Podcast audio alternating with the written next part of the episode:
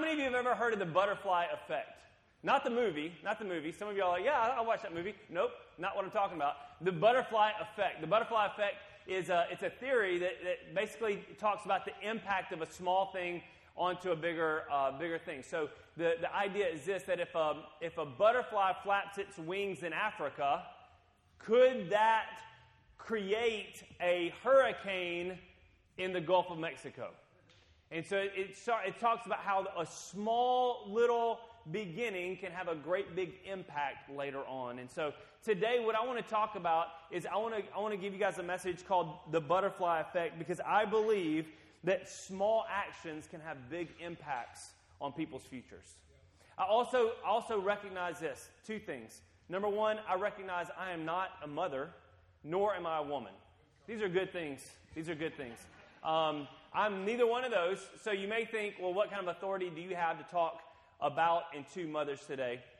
Um, I will say this I live with a mother, a very good mother, and um, I have a mother. So these are two areas that, that I feel like I've grown up understanding some things about mothers. But the second thing I want to recognize today, and, and, and it's not quite as um, jovial or funny, but I want, I want, to recognize the fact that not every woman um, that wants to be a mother is a mother. Listen, we, we come to church on, on Mother's Day and we talk about moms and, and there, there, there are women that are hurting in the congregation because they want to be a mom and they can't be a mom. There are women that may hurt in the congregation because they've chosen not to be a mom, and that's totally fine too. There, there are some women in, that are hurting within the, the congregation today because this may be their first Sunday, their first Mother's Day without their mom. And so we, we need to recognize that and be sensitive to that fact as well, that not everything's about mom. So, so whenever I talk about Mother's Day or whenever I do something on Father's Day, I typically am going to lean towards spiritual parenting.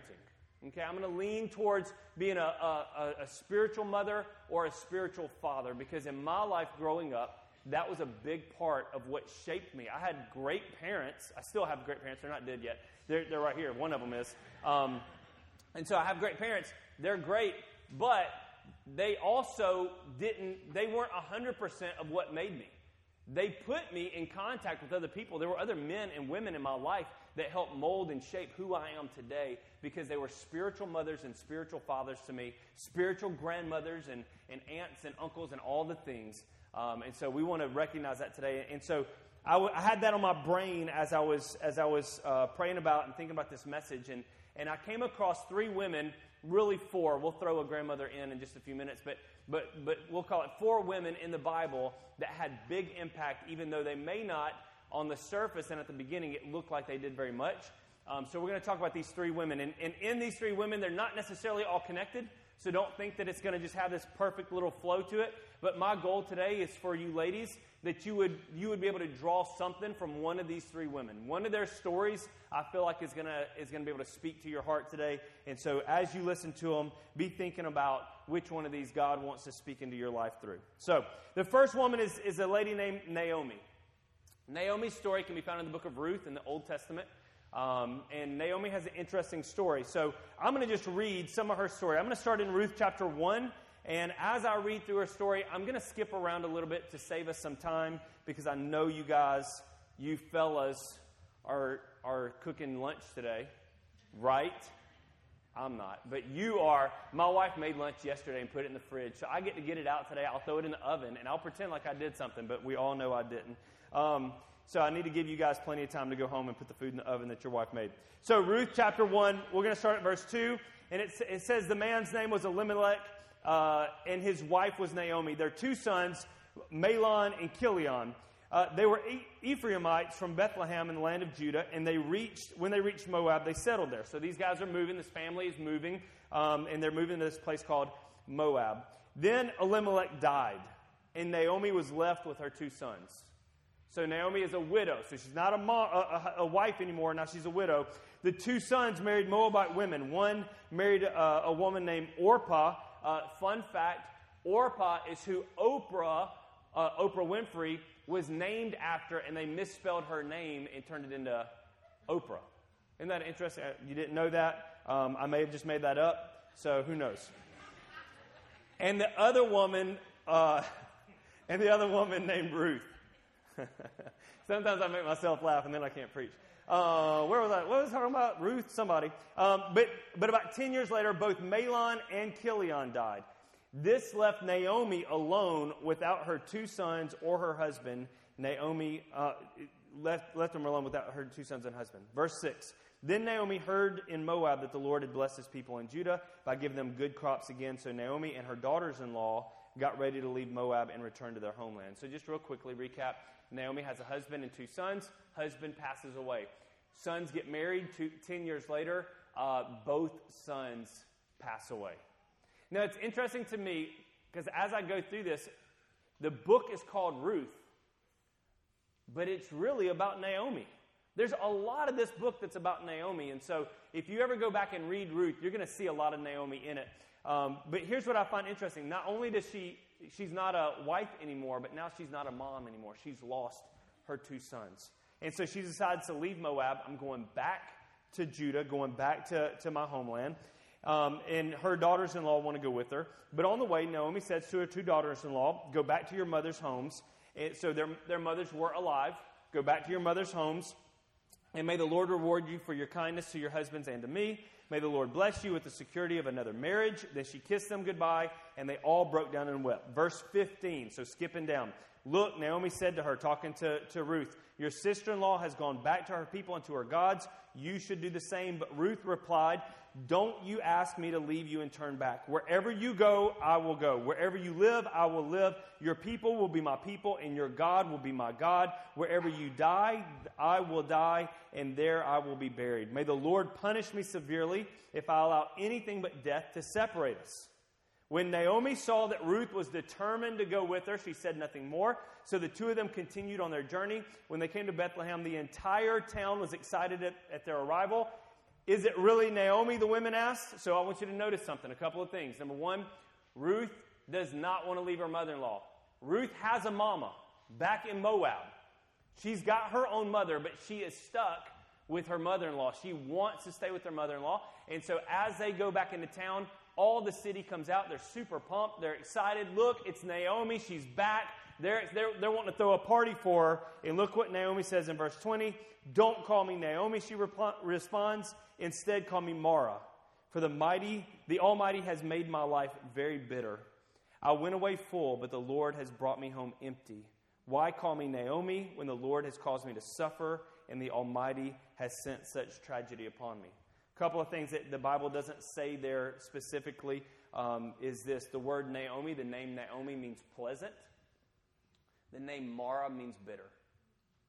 So when everybody comes out and says, Look, it's pleasant, she says, Stop calling me that.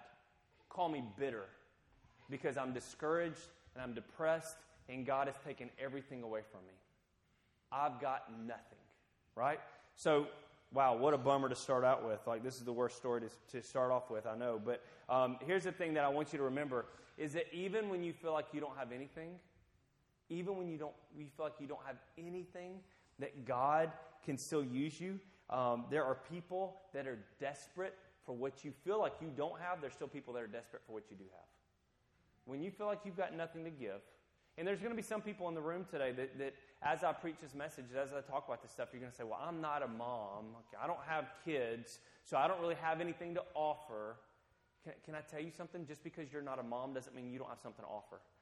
Just because you're not a biological mother doesn't mean that you can't be a spiritual mother to someone else. Ruth had a mother, but there was something about Naomi. She said, I want your God to be my God. There was a spiritual component to Naomi that Ruth craved and desired and said, I'm going to stick with you no matter what. Life and death, I'm yours. So the first thing I want you to notice today, I'm, going to give you a couple little points on each woman. The first thing, the first point I want you to see is that Naomi found um, a renewed purpose in helping Ruth. Naomi found a renewed purpose. In, in Ruth chapter 3, this is a very short book, only four chapters. In Ruth chapter 3, verse 1, the Bible says this One day Naomi said to Ruth, My daughter, first of all, she's calling her daughter. I love that. Not daughter in law anymore. My daughter, it's time that I found a permanent home for you so that you will be provided for.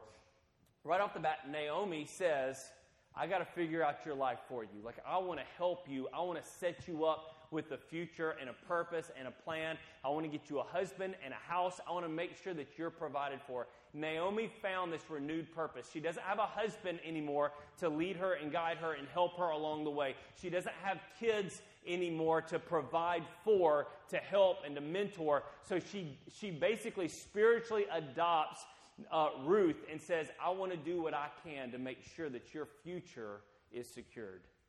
And when she does that, she begins to find this renewed purpose and life that she was missing.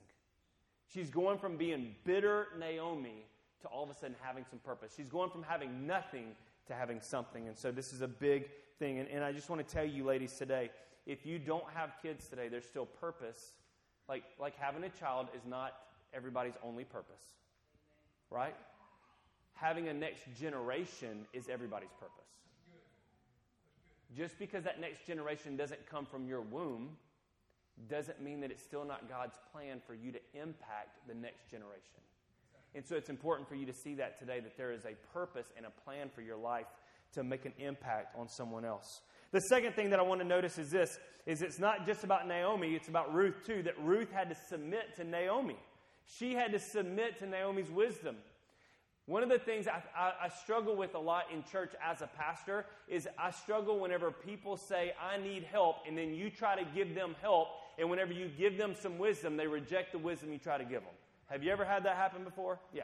Um, I, I don't like it when people say, I need help, but they never ask for help. They never submit themselves underneath someone that can help them. And so it's important that you, we notice Ruth, one of the things Ruth did. So backing up to Ruth 16, here's what it said 16 and 17. I'm going to remind you of this. It says, Don't ask me to leave you and turn back. Wherever you go, I will go. Wherever you live, I will live. Your people will be my people, and your God will be my God. Wherever you die, I will die, and there I will be buried. May the Lord punish me severely if I allow anything but death to separate us. Ruth was fully submitted to the wisdom of Naomi. And then in verse 5 of, of chapter 3, it says, I will do everything you say. Ruth says, I don't care what you say, Naomi, I'm doing it. Like, you tell me to jump, I'm going to say how high. Like, I'm in 100%.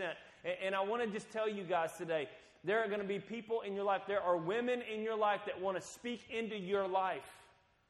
Gentlemen, let me tell you something. There are women in our lives, there are women in this church and in your life that need to have access to speak into your life. Now, we can get into all the, the stuff about are women allowed to speak and authority and all that stuff. That's a whole other conversation for a whole other day. I'm going to tell you right now, biblically, women have a right to speak into the life of anybody. When I was growing up, we had um, women in our church. I, I remember there was a uh, there, there, was a lady, her and her husband, Roy Lee and Mary Jackson, and, and Roy Lee and Mary served as elders at our church, and um, and they didn't have kids by choice. They never had kids. Roy Lee was a professional baseball player, and um, and and I don't know why, but they never they had dogs. They had really big, huge, monster dogs all the time. Um, and they treated them like little babies, and it was crazy to see this giant Rottweiler get up in Roy Lee's lap, and he just rock him like a baby. It was wild. But, um, but they had these dogs. But, but here's the thing that, that I always respect about Roy Lee and Mary. They would always, and Mary especially, would speak into my life. Even as an adult, a couple of years ago, we were going through some stuff here at the church, and, and I remember Mary uh, sent me a message on, on Facebook and just said, Hey, uh, let, let me tell you how to navigate these waters and begin to speak into my life. It's important for us to see that, that, guys, we need to learn how to submit. Ladies, we need to learn how to submit to the wisdom of other people, that people have some wisdom to give us. One of the things we talk about a lot in here is um, the idea of um, the, there's different types of people in a, in a church. There are, uh, there are people that are, that are foundations, and there are people that are warriors, right? And every church needs both. You got to have the warriors, people that can run and go and do.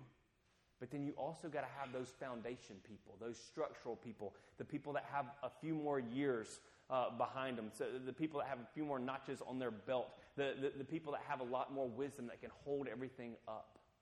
If you have a church full of young people, then you're going to have a church that's very immature. If you have a church full of older people, then you're going to have a church that doesn't really um, have the ability to go out and do. But you got to have that good mix, and they've got to learn to, to listen to one another. The older people have to learn to give wisdom to the younger people and allow the younger people to run and go. And the younger people have to learn to listen to the wisdom of those older ones. And so it's important to, this balance that we've got to have in life when it comes to mentoring and wisdom.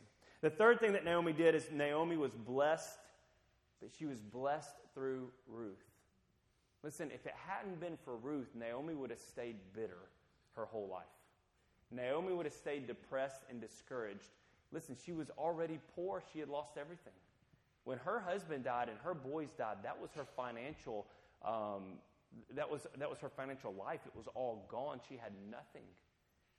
If it wasn't for her pouring into Ruth, she would have stayed penniless and bitter the rest of her life. But because she poured into Ruth, here's what happens. She pours into Ruth and she helps Ruth find Boaz. And Boaz was this guy that was um, a wealthy guy, but Boaz was a relative of Naomi's. And Boaz ended up coming in and marrying Ruth and redeeming their family and their land and everything that they had. And so now all of a sudden, uh, Ruth and Boaz are uh, able to help and bless Naomi back. And so here's what Ruth chapter 4, verses 13 says. It says, So Boaz took Ruth into his home, and she became his wife. And when he slept with her, the Lord enabled her to become pregnant, and she gave birth to a son. The women of the town, listen to this Ruth had the baby, right? Ruth had the baby. Look who the women of the town are going to talk to the women of the town said to Naomi, Praise the Lord for uh, who has now provided a redeemer for your family. May this child be famous in Israel. May he restore your youth and care for you in your old age. For he is the son of your daughter in law who loves you and has been better to you than seven sons. Let me pause there. I'm going to go to verse 16, but let me pause there. Isn't it interesting that Naomi in her loss, in death, in uh, depression, in discouragement, decides to pick herself up a little bit and pour into the life of Ruth. And then what happens?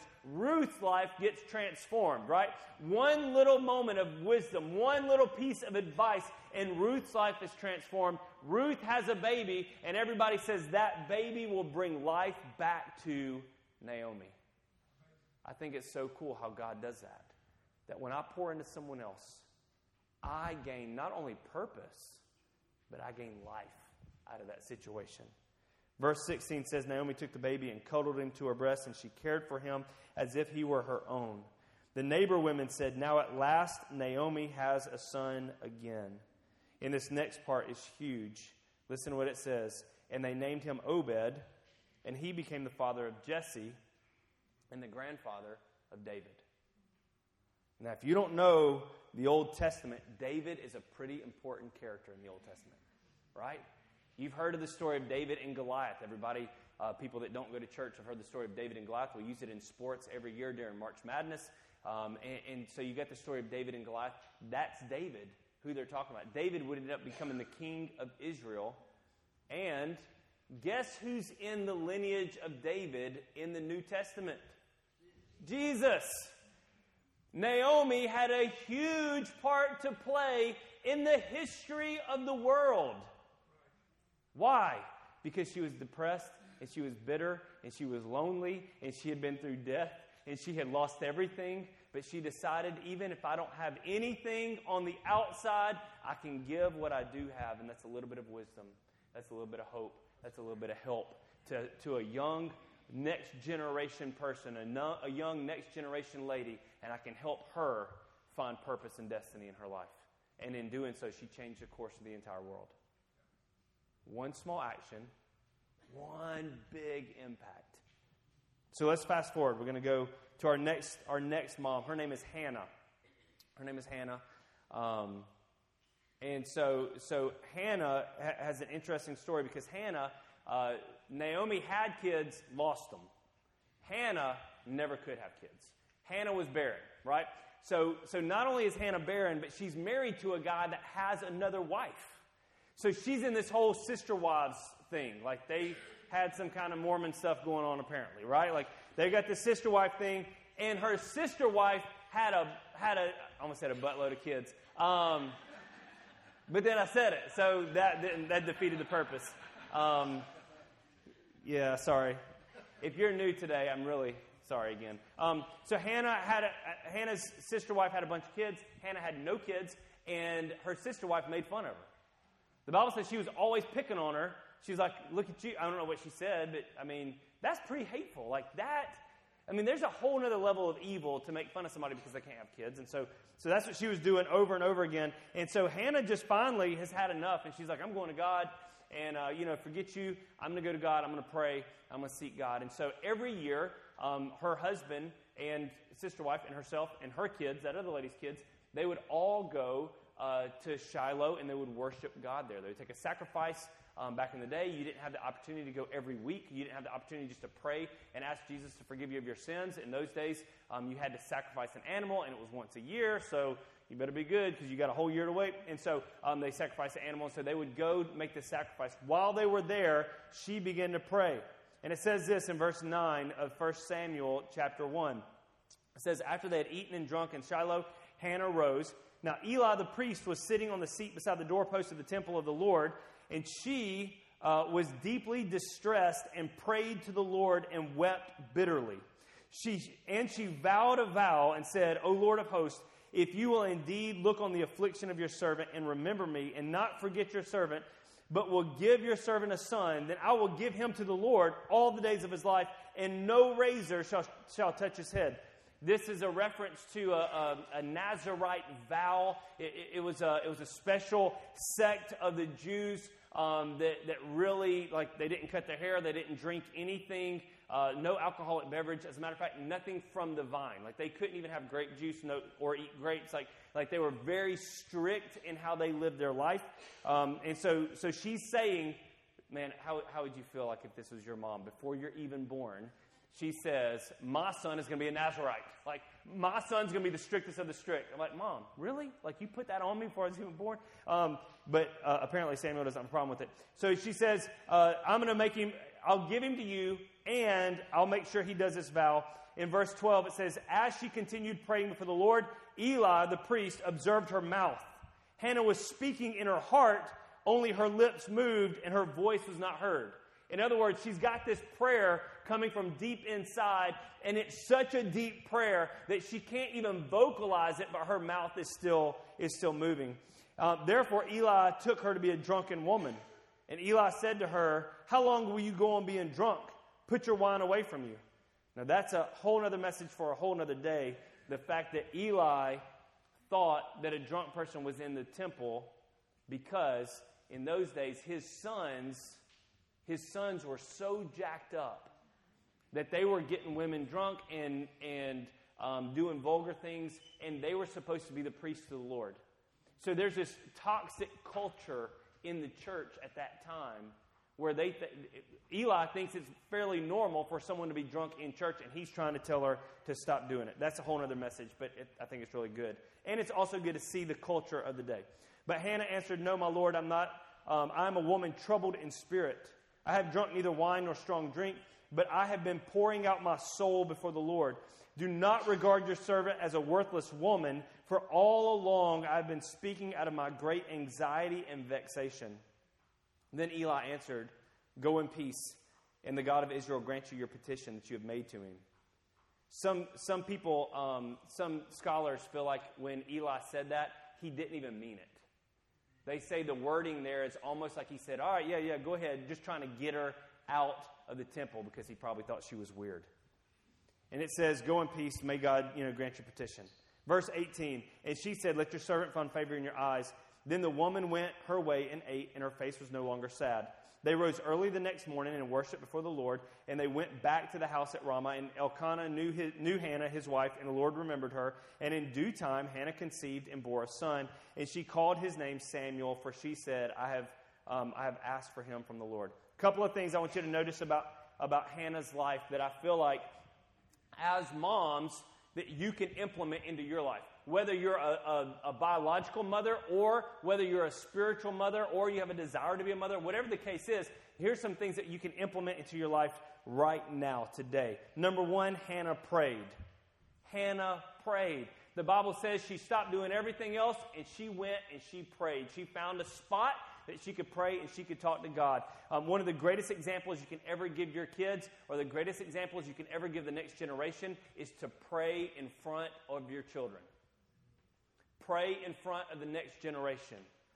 Pray in front of those people that are around you. This is huge. And some people say, yeah, but Gabriel, you don't understand. I just, I don't like to pray out loud in front of people. I get it. I 100% get it. But if they never see you and they never hear you, how are they going to understand how to do it? You got to learn how to pray in front of folks. My mother was, uh, was one of the best at this when I was growing up. Both of my parents prayed, um, and, and, they found their own private time to pray. But my mom, I remember one time, um, I remember going upstairs. We had, the, we had this upstairs area and, and a little living space outside of where her bedroom was. And, and that's where I had you know, my Nintendo or whatever it was. And so I remember as a kid sitting up there playing, and she went in her room and closed her door, and I could hear my mom praying in that other room. I could hear her praying in the other room, and, and, and I feel like that's important because that impacted my life to know that my mom is taking the time to pray and she's seeking God, and she wasn't quiet, right? Like, because she wasn't quiet, I knew what she was praying about. I knew when she was praying for me. I knew when I'd done something stupid because my mom was praying. She was talking to Jesus about it, and I could hear it, right? Like I, she wasn't hiding it at all. And that brings me to my second thing that Hannah did. Not only did she pray, but she poured out her soul. I love that. She's not just in there saying some nice little cutesy prayer. She's in there. My mom was pouring out her. I could hear her crying and weeping. I could hear my mom worshiping. I could hear my mom dumping everything out that she had before the Lord. And one of the things that impacted my life is it showed me that it's, it's valid to go to God and not just pray a religious um, ritual, not just go through the motions, but to go to God and dump everything out before Him.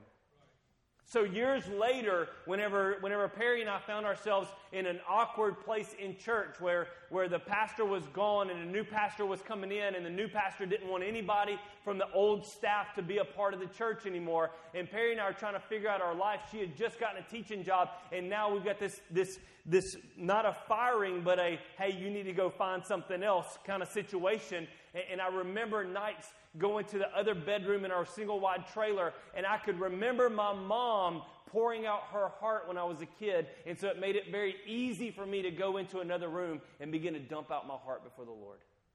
Why? Because I had a good example of someone else doing that. One of the things we do here at our church is after every service, we want to um, have people down front to help you pray. That if you need prayer for anything, we want to pray with you. One of the reasons we do that is whenever I first started this church, um, the, people didn't do that. Like our church, people didn't do that. We had people that came from a lot of different backgrounds, and the backgrounds they came from, that's not something that was very common to them. And, and so it was a struggle to get that kind of momentum going. But the reason I wanted to do it because I remember as a kid going to church, and after church was over, after the message had been preached, I remember men and women going down to the front and pouring out their hearts to God. And it wasn't a, a, a, thing of, look at me. It was a thing of, I am desperate for God to move in my life, and I'm going to go dump everything out that I have. And I remember other men and women coming alongside them and praying for them and putting their arms around them and helping them. So that's why we do that. The Bible says in Psalm 62 8, it says, Trust in him at all times, O people. Pour out your heart before him. God is a refuge for us. The third thing uh, Hannah did is she was patient. In verse 20, it says, In due time, she conceived. Notice it doesn't say she conceived and in due time she had the baby. That would make a lot of sense. It's a nine month process. So, yes, you have to be patient, but it doesn't say that. It says, in due time she conceived. So there was a passage of time from the point where she prayed the prayer to the point that she conceived that she had to learn to be patient. And patience is one of those things that every kid and especially our next generation comes up, coming up has to learn to have is patience. And she had patience. And then the fourth thing that she did is she fulfilled her promise.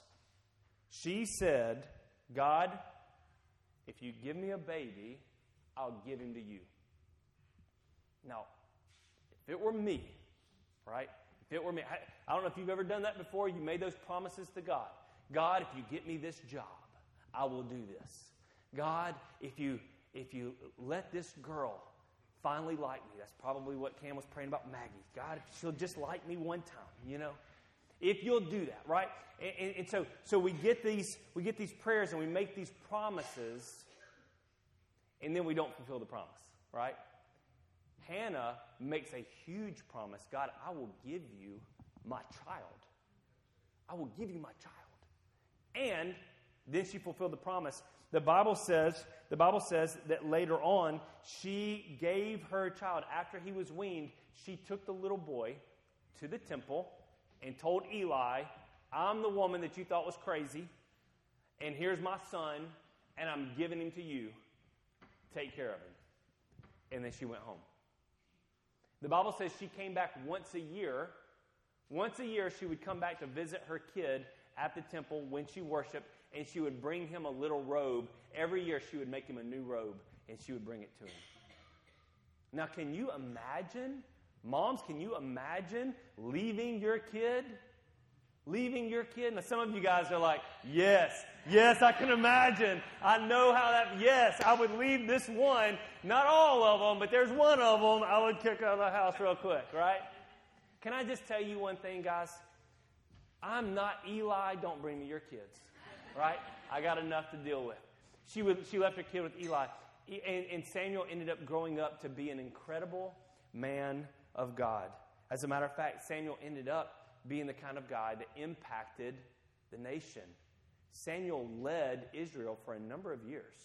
And then, when Israel wanted a king, Samuel anointed Saul. And when God rejected Saul, Samuel anointed the next king of Israel. You want to guess who that was? David. It was David. Amazing story how one woman's prayer, and you know, when, when Hannah left, she ended up having five more kids after Samuel. That's wild. It's amazing to see the impact that that prayer made. One of the things I, I want to just mention here as we're, as we're giving examples of people is, is I, want, I want to mention this. My parents, my mom and my dad, um, had this thing when I was younger about putting me in the presence of God. And we would go to services, we would go to church services in different places or, or whatever, and, and my parents were never satisfied with me just being in the room. They wanted me to be as close to what God was doing as possible. And so if there was a prayer time at the end of the service, guess whose hand was getting grabbed and drugged down to the front? Mine, right? My hand would get dragged. And I would have to go down to the front, and they would go down to the front, and they would find whatever the preacher was, or whoever the guy was, and, or the lady, whoever was ministering at the time, and they would say, Come pray for our kid. Come pray for our kid. And I was so embarrassed. I was so embarrassed.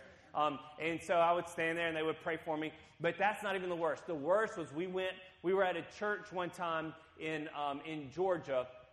And, and, you may have heard of this guy. His name is Jentezen Franklin. I don't know if you ever heard of Jentezen, but, um, but we were at his church. We were at Jentezen's church. And they were having this big pastors' conference. And, and so there was these different pastors that were there. Um, there, there, was a, a, an amazing guy. Um, a couple, a couple of really cool guys, but one guy was a, a much older guy, and, um, and he had ministered for like 50 or 60 years. I mean, he was just a, a, one of those kind of people. And so at the end of the service, everybody, like, they drug me down, had somebody pray for me, whatever, and then everybody left. Well, there was a meeting, uh, a dinner for all these pastors after service at this, at this house. And so my parents went. And not only did my parents go, but we're sitting there, and, and, and if you know me, you know I'm a very shy person. Like, if I go somewhere without my wife, I am super awkward and I will stand against the wall and just hide as long as I can. Like, I'm very shy.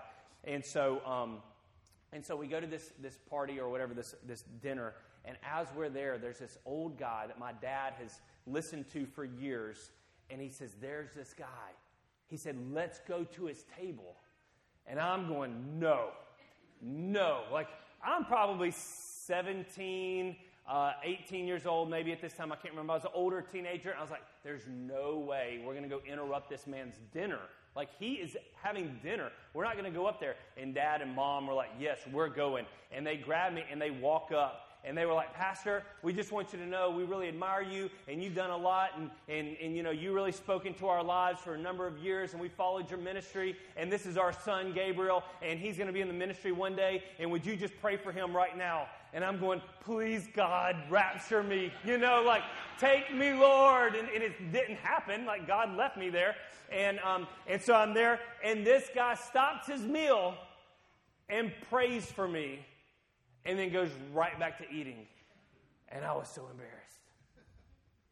But I would never trade that for anything in the world.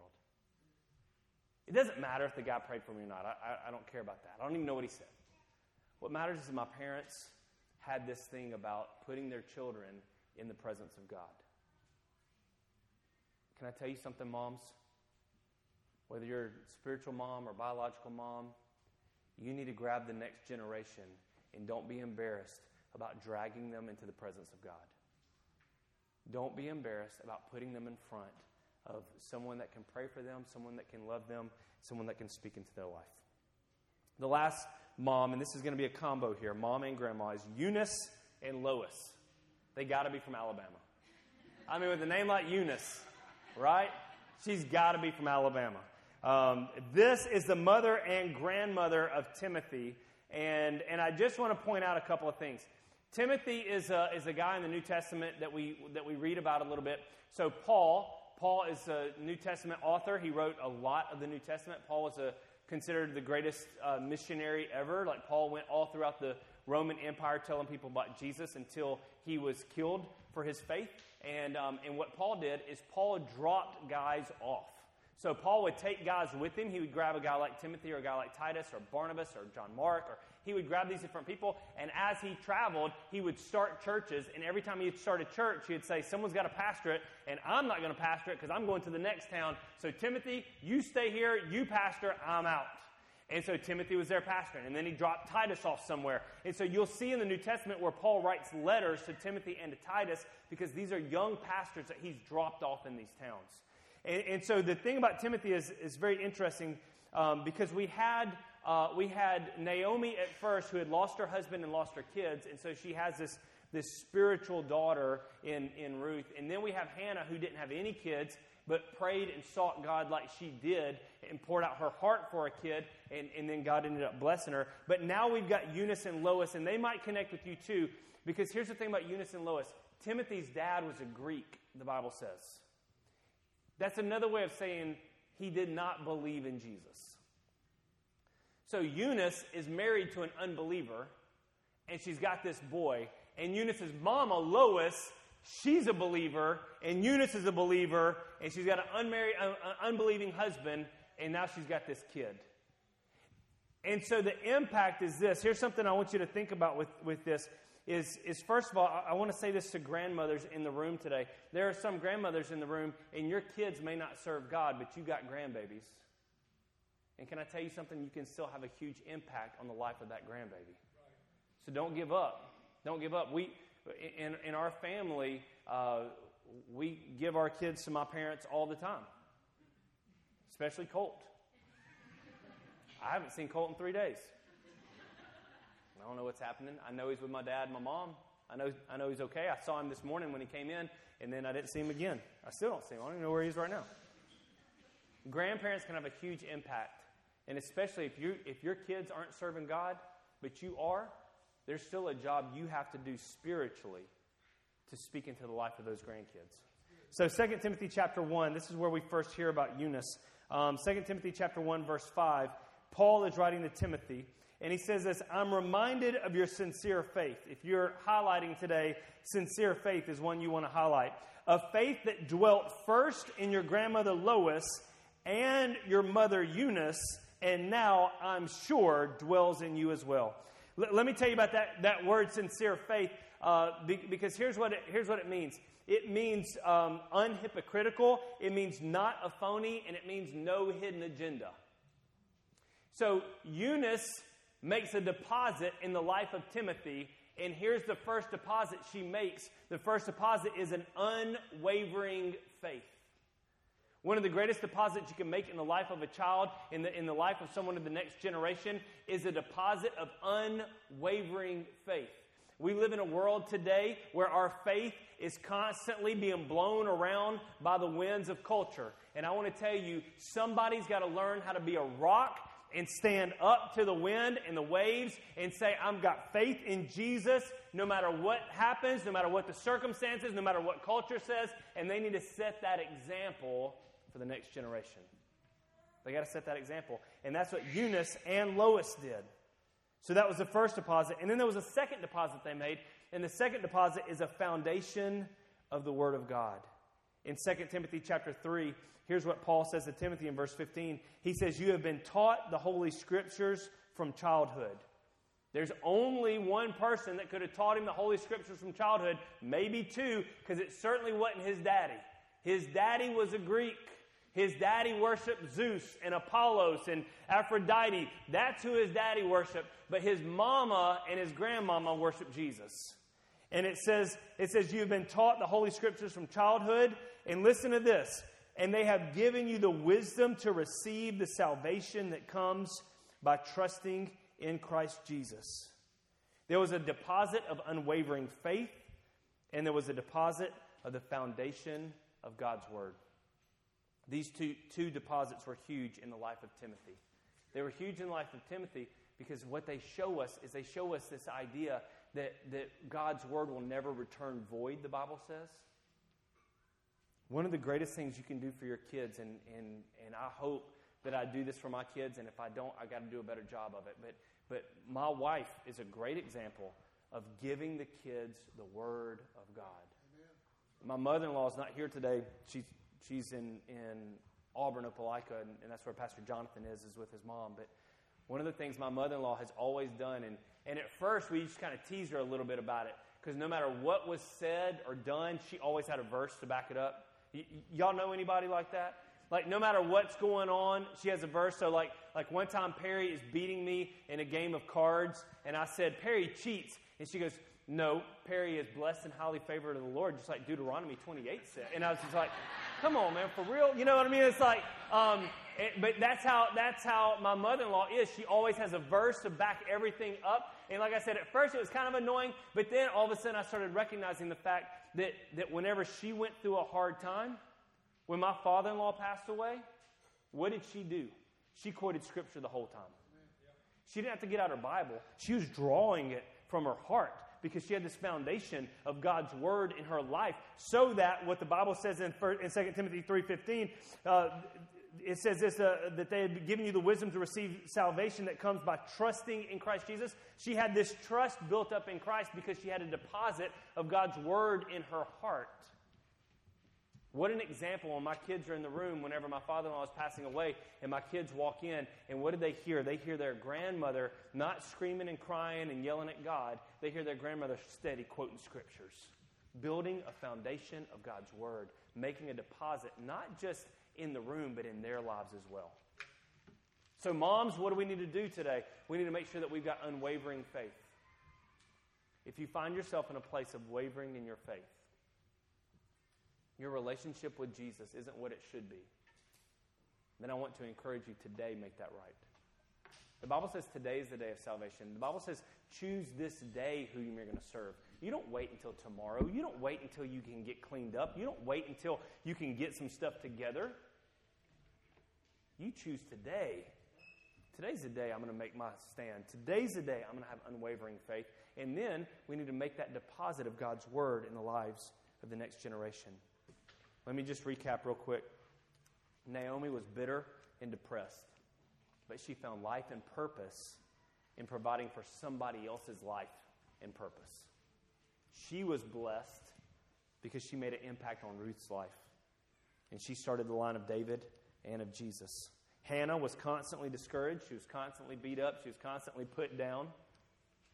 But she poured out her heart to God. and she fulfilled her promise. And because of that, God gave her an abundance. Her impact was that her son led a nation and anointed kings. And then Eunice and Lois, despite no Christian male leadership at home, still deposited God's word and an unwavering faith into Timothy. And the impact of that small deposit was the fact that Timothy would go on to find uh, Paul, and they would change the Roman Empire with that faith in those scriptures. So, what, imp- what impact are you going to have on the next generation? I'm going to end with one verse and then we're going to stand up. Psalm 71 18 says this Even when I'm old and gray, do not forsake me, my God, till I declare your power to the next generation, your mighty acts to all who are to come. Notice it doesn't say to my biological children, it just says to the next generation. The psalmist there says, God, don't leave me. Watch over me. Don't let me die until I've made an impact on the next generation. Why don't you stand up with me this morning?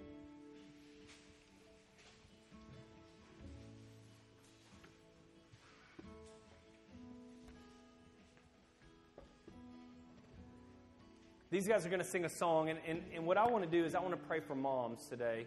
I, I want to pray for ladies today.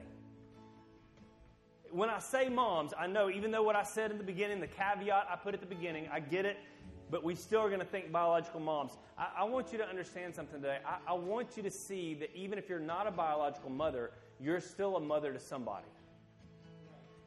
Sophia Contreras is upstairs leading our kids' ministry right now as I speak and she has an impact on my son's life.